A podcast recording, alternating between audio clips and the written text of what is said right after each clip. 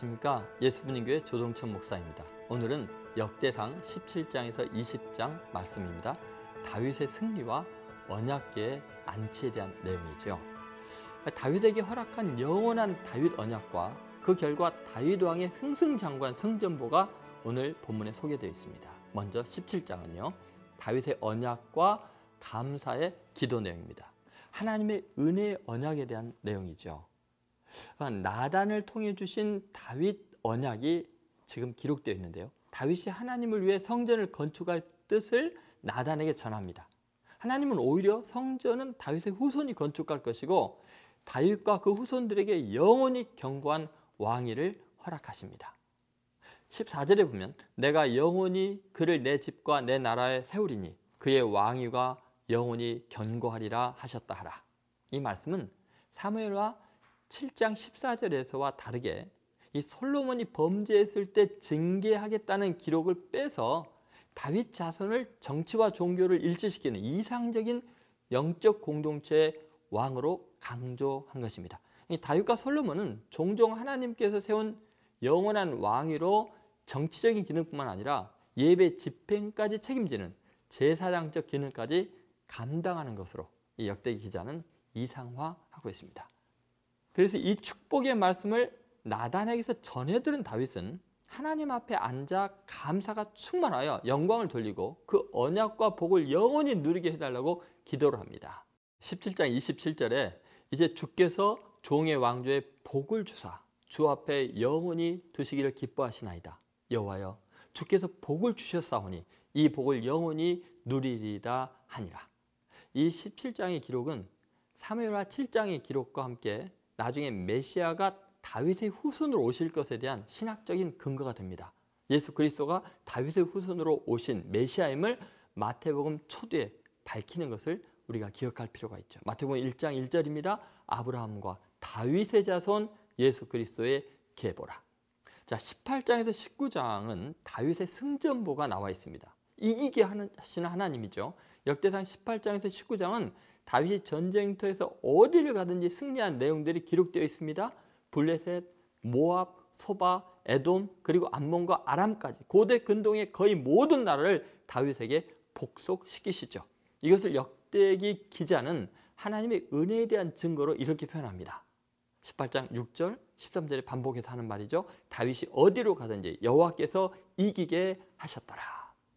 자, 이제 20장으로 넘어가겠습니다. 다윗의 용사들의 승리에 대한 기록이죠. 동역자를 사용하신 하나님에 대한 이야기입니다. 이 역대상 20장은 다윗의 용사들의 승리가 나열되면서 동역자들을 사용하신 하나님의 뜻을 보여줍니다. 그런데 사실은 사무엘하 11장, 12장에 걸쳐 자세히 나오는 이 다윗의 바세바 사건은 여기서 생략이 됩니다. 그리고 사무엘하 13장에서 20장에 나오는 압살롬과 세바의 반란에 대해서도 침묵합니다. 이는 다윗을 왕이며 제사장인 메시아의 이상적인 왕으로서 예배 틀을 마련한 영적 지도자로 묘사하려는 역대기 신학 때문이겠죠. 다만 요압이 라빠를 치고 블레셋의 거인들을 다윗의 신하들이 다 죽였다는 내용이 기술됩니다. 죽은 자 중에는 골리앗의 동생인 라흐미도 있습니다. 20장 8절이죠. 가드의 키 큰 자의 소생이라도 다윗의 손과 그의 신하의 손에 다 죽었더라.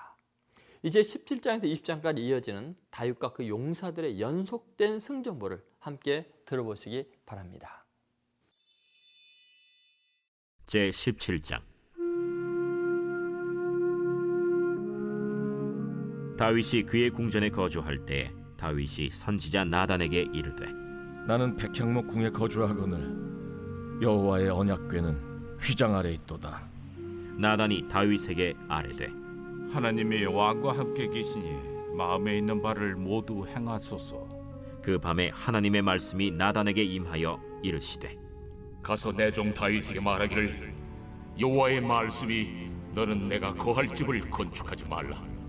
내가 이스라엘을 애굽에서 올라오게 한 날부터 오늘까지 집에 있지 아니하고 오직 이 장막과 저 장막에 있으며 이 성막과 저 성막에 있었나니 이스라엘 무리와 더불어 가는 모든 곳에서 내가 내 백성을 먹이라고 명령한 이스라엘 어느 사사에게 내가 말하기를 너희가 어찌하여 내 백향 목집을 건축하지 아니하였느냐고 말하였느냐 하고 또한 내 종 다윗에게 이처럼 말하라.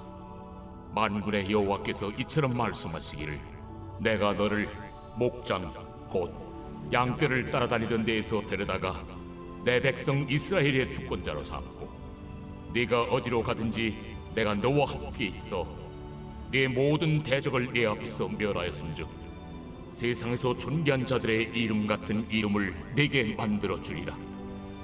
내가 또 내 백성 이스라엘을 위하여 한 곳을 정하여 그들을 심고 그들이 그곳에 거주하면서 다시는 옮겨가지 아니하게 하며 악한 사람들에게 전과 같이 그들을 해치 못하게 하여 전에 내가 사사에게 명령하여 내 백성 이스라엘을 다스리던 때와 같이 아니하게 하고 또 내 모든 대적으로 내게 복종하게 하리라. 또 내게 이르노니 여호와가 너를 위하여 한 왕조를 세울지라.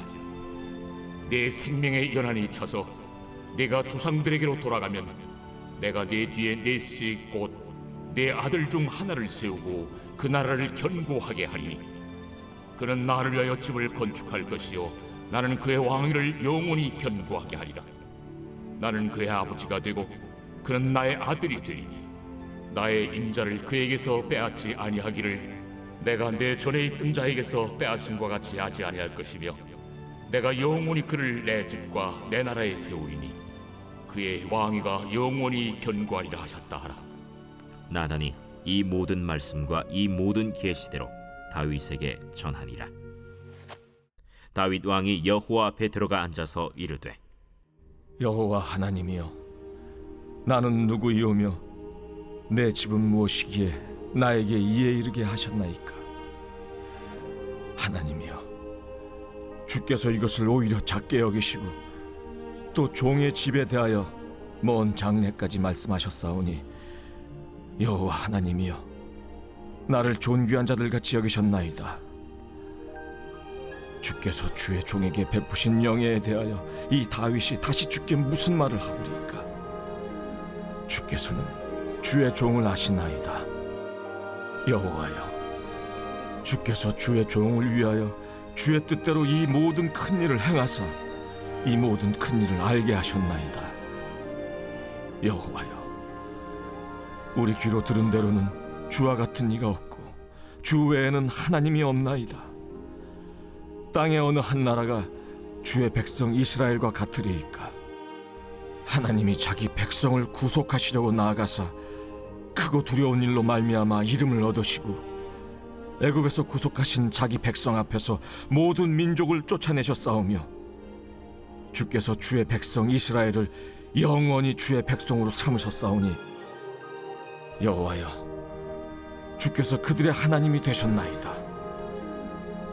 여호와여 이제 주의 종과 그의 집에 대하여 말씀하신 것을 영원히 견고하게 하시며 말씀하신 대로 행하사 견고하게 하시고 사람에게 영원히 주의 이름을 높여 이르기를 만군의 여호와는 이스라엘의 하나님 곧 이스라엘에게 하나님이시라 하게 하시며 주의 종 다윗의 왕조가 주 앞에서 견고히 서게 하옵소서 나의 하나님이여 주께서 종을 위하여 왕조를 세우실 것을 이미 듣게 하셨으므로 주의 종이 주 앞에서 이 기도로 간구할 마음이 생겼나이다.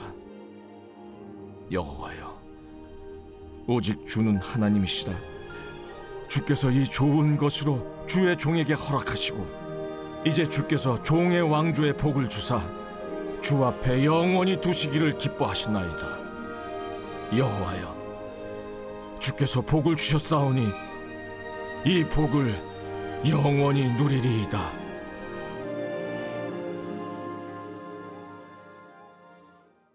제 18장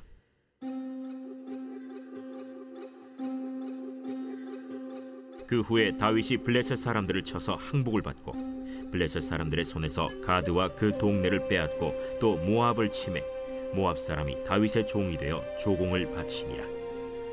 소바 왕 하닷 에셀이 유브라데 강가에서 자기 세력을 펴고자 하매 다윗이 그를 쳐서 하맛까지 이르고 다윗이 그에게서 병거 천 대와 기병 칠천 명과 보병 이만 명을 빼앗고 다윗이 그 병거 백대의 말들만 남기고 그 외의 병거의 말은 다 팔의 힘줄을 끊었더니 다메색 아람 사람이 소바왕 하닷 에셀을 도우러 온지라.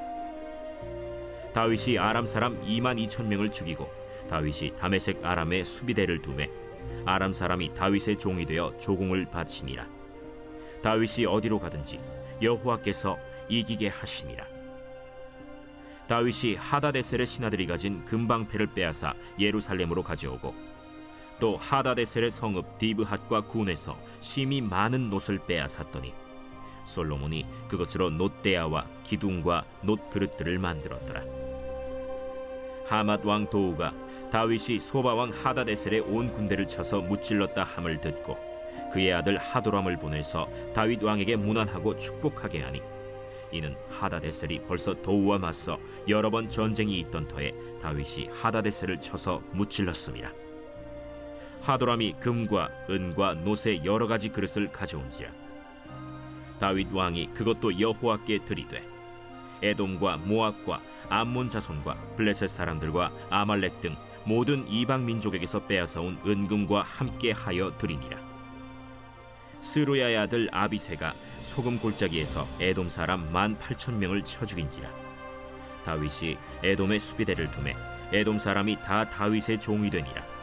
다윗이 어디로 가든지 여호와께서 이기게 하셨더라 다윗이 온 이스라엘을 다스려 모든 백성에게 정의와 공의를 행할세 스루야의 아들 요압은 군대 사령관이 되고 아힐루스의 아들 여호사밧은 행정장관이 되고 아휴두베 아들 사독과 아비아달의 아들 아비멜렉은 제사장이 되고 사오사는 서기관이 되고 여호야다의 아들 브나야는 그렛 사람과 블렛 사람을 다스리고 다윗의 아들들은 왕을 모시는 사람들의 우두머리가 되니라.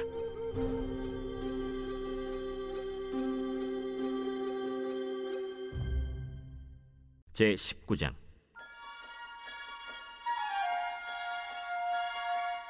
그 후에 암몬 자손의 왕 나하스가 죽고 그의 아들이 대신하여 왕이 되니 다윗이 이르되 한운의 아버지 나하스가 전에 내게 호의를 베풀었으니 이제 내가 그의 아들 한운에게 호의를 베풀리라. 하고 사절들을 보내서 그의 아버지 죽음을 문상하게 하니라 다윗의 신하들이 암몬 자손의 땅에 이르러 한운에게 나아가 문상함에 암몬 자손의 방백들이 한운에게 말하되 왕은 다윗이 조문 사절을 보낸 것이 왕의 부친을 존경함인 줄로 여기시나이까? 그의 신하들이 왕에게 나온 것이 이 땅을 엿보고 청탐하여 전복시키고자 함이 아니니까? 한운이 이에 다윗의 신하들을 잡아 그들의 수염을 깎고 그 의복을 볼기 중간까지 자르고 돌려보내매 어떤 사람이 다윗에게 가서 그 사람들이 당한 일을 말하니라. 그 사람들이 심히 부끄러워하므로 다윗이 그들을 맞으러 보내 왕이 이르기를. 너희는 수염이 자라기까지 여리고에 머물다가 돌아오라. 암몬 자손이 자기가 다윗에게 밉게 한 줄 안지라.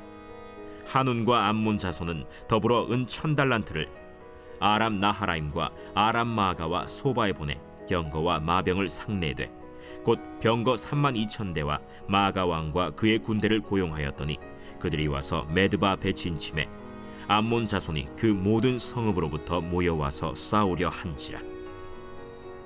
다윗이 듣고 요압과 용사의 온 무리를 보냈더니 암몬 자손은 나가서 성문 앞에 진을 치고 도우러 온 여러 왕은 따로 들이 있더라 요압이 앞뒤에 진 적진을 보고 이스라엘에서 뽑은 자 중에서 또 뽑아 아람 사람을 대하여 진을 치고 그 남은 무리는 그의 아우 아비세의 수하에 맡겨 암몬 자손을 대하여 진을 치게 하고 이르되 만일 아람 사람이 나보다 강하면 네가 나를 돕고 만일 암몬 자손이 너보다 강하면 내가 너를 도우리라. 너는 힘을 내라. 우리가 우리 백성과 우리 하나님의 성읍들을 위하여 힘을 내자 여호와께서 선히 여기시는 대로 행하시길 원하노라. 요압과 그 추종자가 싸우려고 아람 사람 앞에 나아가니 그들이 그 앞에서 도망하고 암몬 자손은 아람 사람이 도망함을 보고 그들도 요압의 아우 아비세 앞에서 도망하여 성읍으로 들어간지라. 이에 요압이 예루살렘으로 돌아오니라.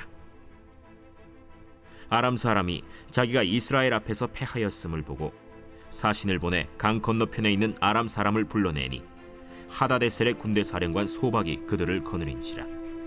어떤 사람이 다윗에게 전함해 다윗이 온 이스라엘을 모으고 요단을 건너 아람 사람에게 이르러 그들을 향하여 진을 치니라. 다윗이 아람 사람을 향하여 진을 치매 그들이 다윗과 맞서 싸우더니 아람 사람이 이스라엘 앞에서 도망한지라. 다윗이 아람 병거 7천 대의 군사와 보병 4만 명을 죽이고 또 군대 지휘관 소박을 죽임에 하다데셀의 부하들이 자기가 이스라엘 앞에서 패하였음을 보고 다윗과 더불어 화친하여 섬기고 그 후로는 아람 사람이 암몬 자손 돕기를 원하지 아니하였더라. 제 20장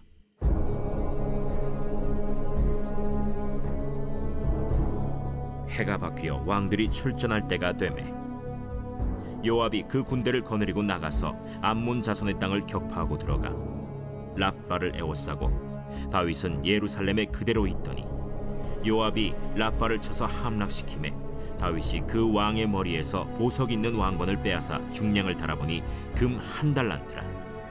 그들의 왕관을 자기 머리에 쓰니라 다윗이 또 그 성에서 노력한 물건을 무수히 내오고 그 가운데 백성을 끌어내어 톱과 쇠도끼와 돌서래로 일하게 하니라 다윗이 암몬 자손의 모든 성읍을 이같이 하고 다윗이 모든 백성과 함께 예루살렘으로 돌아오니라 이후에 블레셋 사람들과 게셀에서 전쟁할 때 후사 사람 십부게가 키가 큰 자의 아들 중에 십배를 쳐 죽임에 그들이 항복하였더라 다시 블레셋 사람들과 전쟁할 때 야일의 아들 엘 하나니 가드 사람 골리앗의 아우 라흐미를 죽였는데 이 사람의 창자로는 배틀채 같았더라.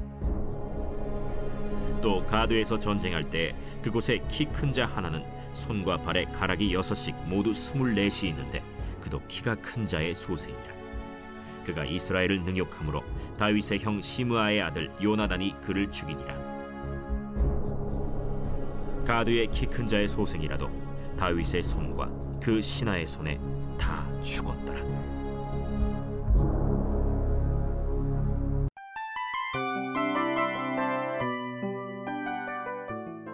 이 프로그램은 청취자 여러분의 소중한 후원으로 제작됩니다.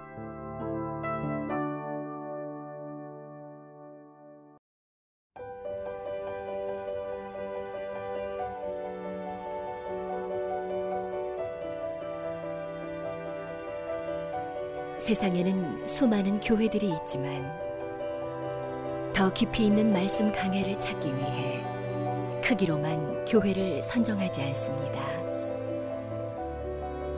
보다 좋은 영적 콘텐츠를 더 많이 나누기 위해 방송비를 받지 않습니다. 1년 365일 복음만 전하고 싶어서 우리는 광고를 하지 않습니다. 온누리의 복음을 땅끝까지 CGN TV와 함께 땅끝 선교사가 되주세요.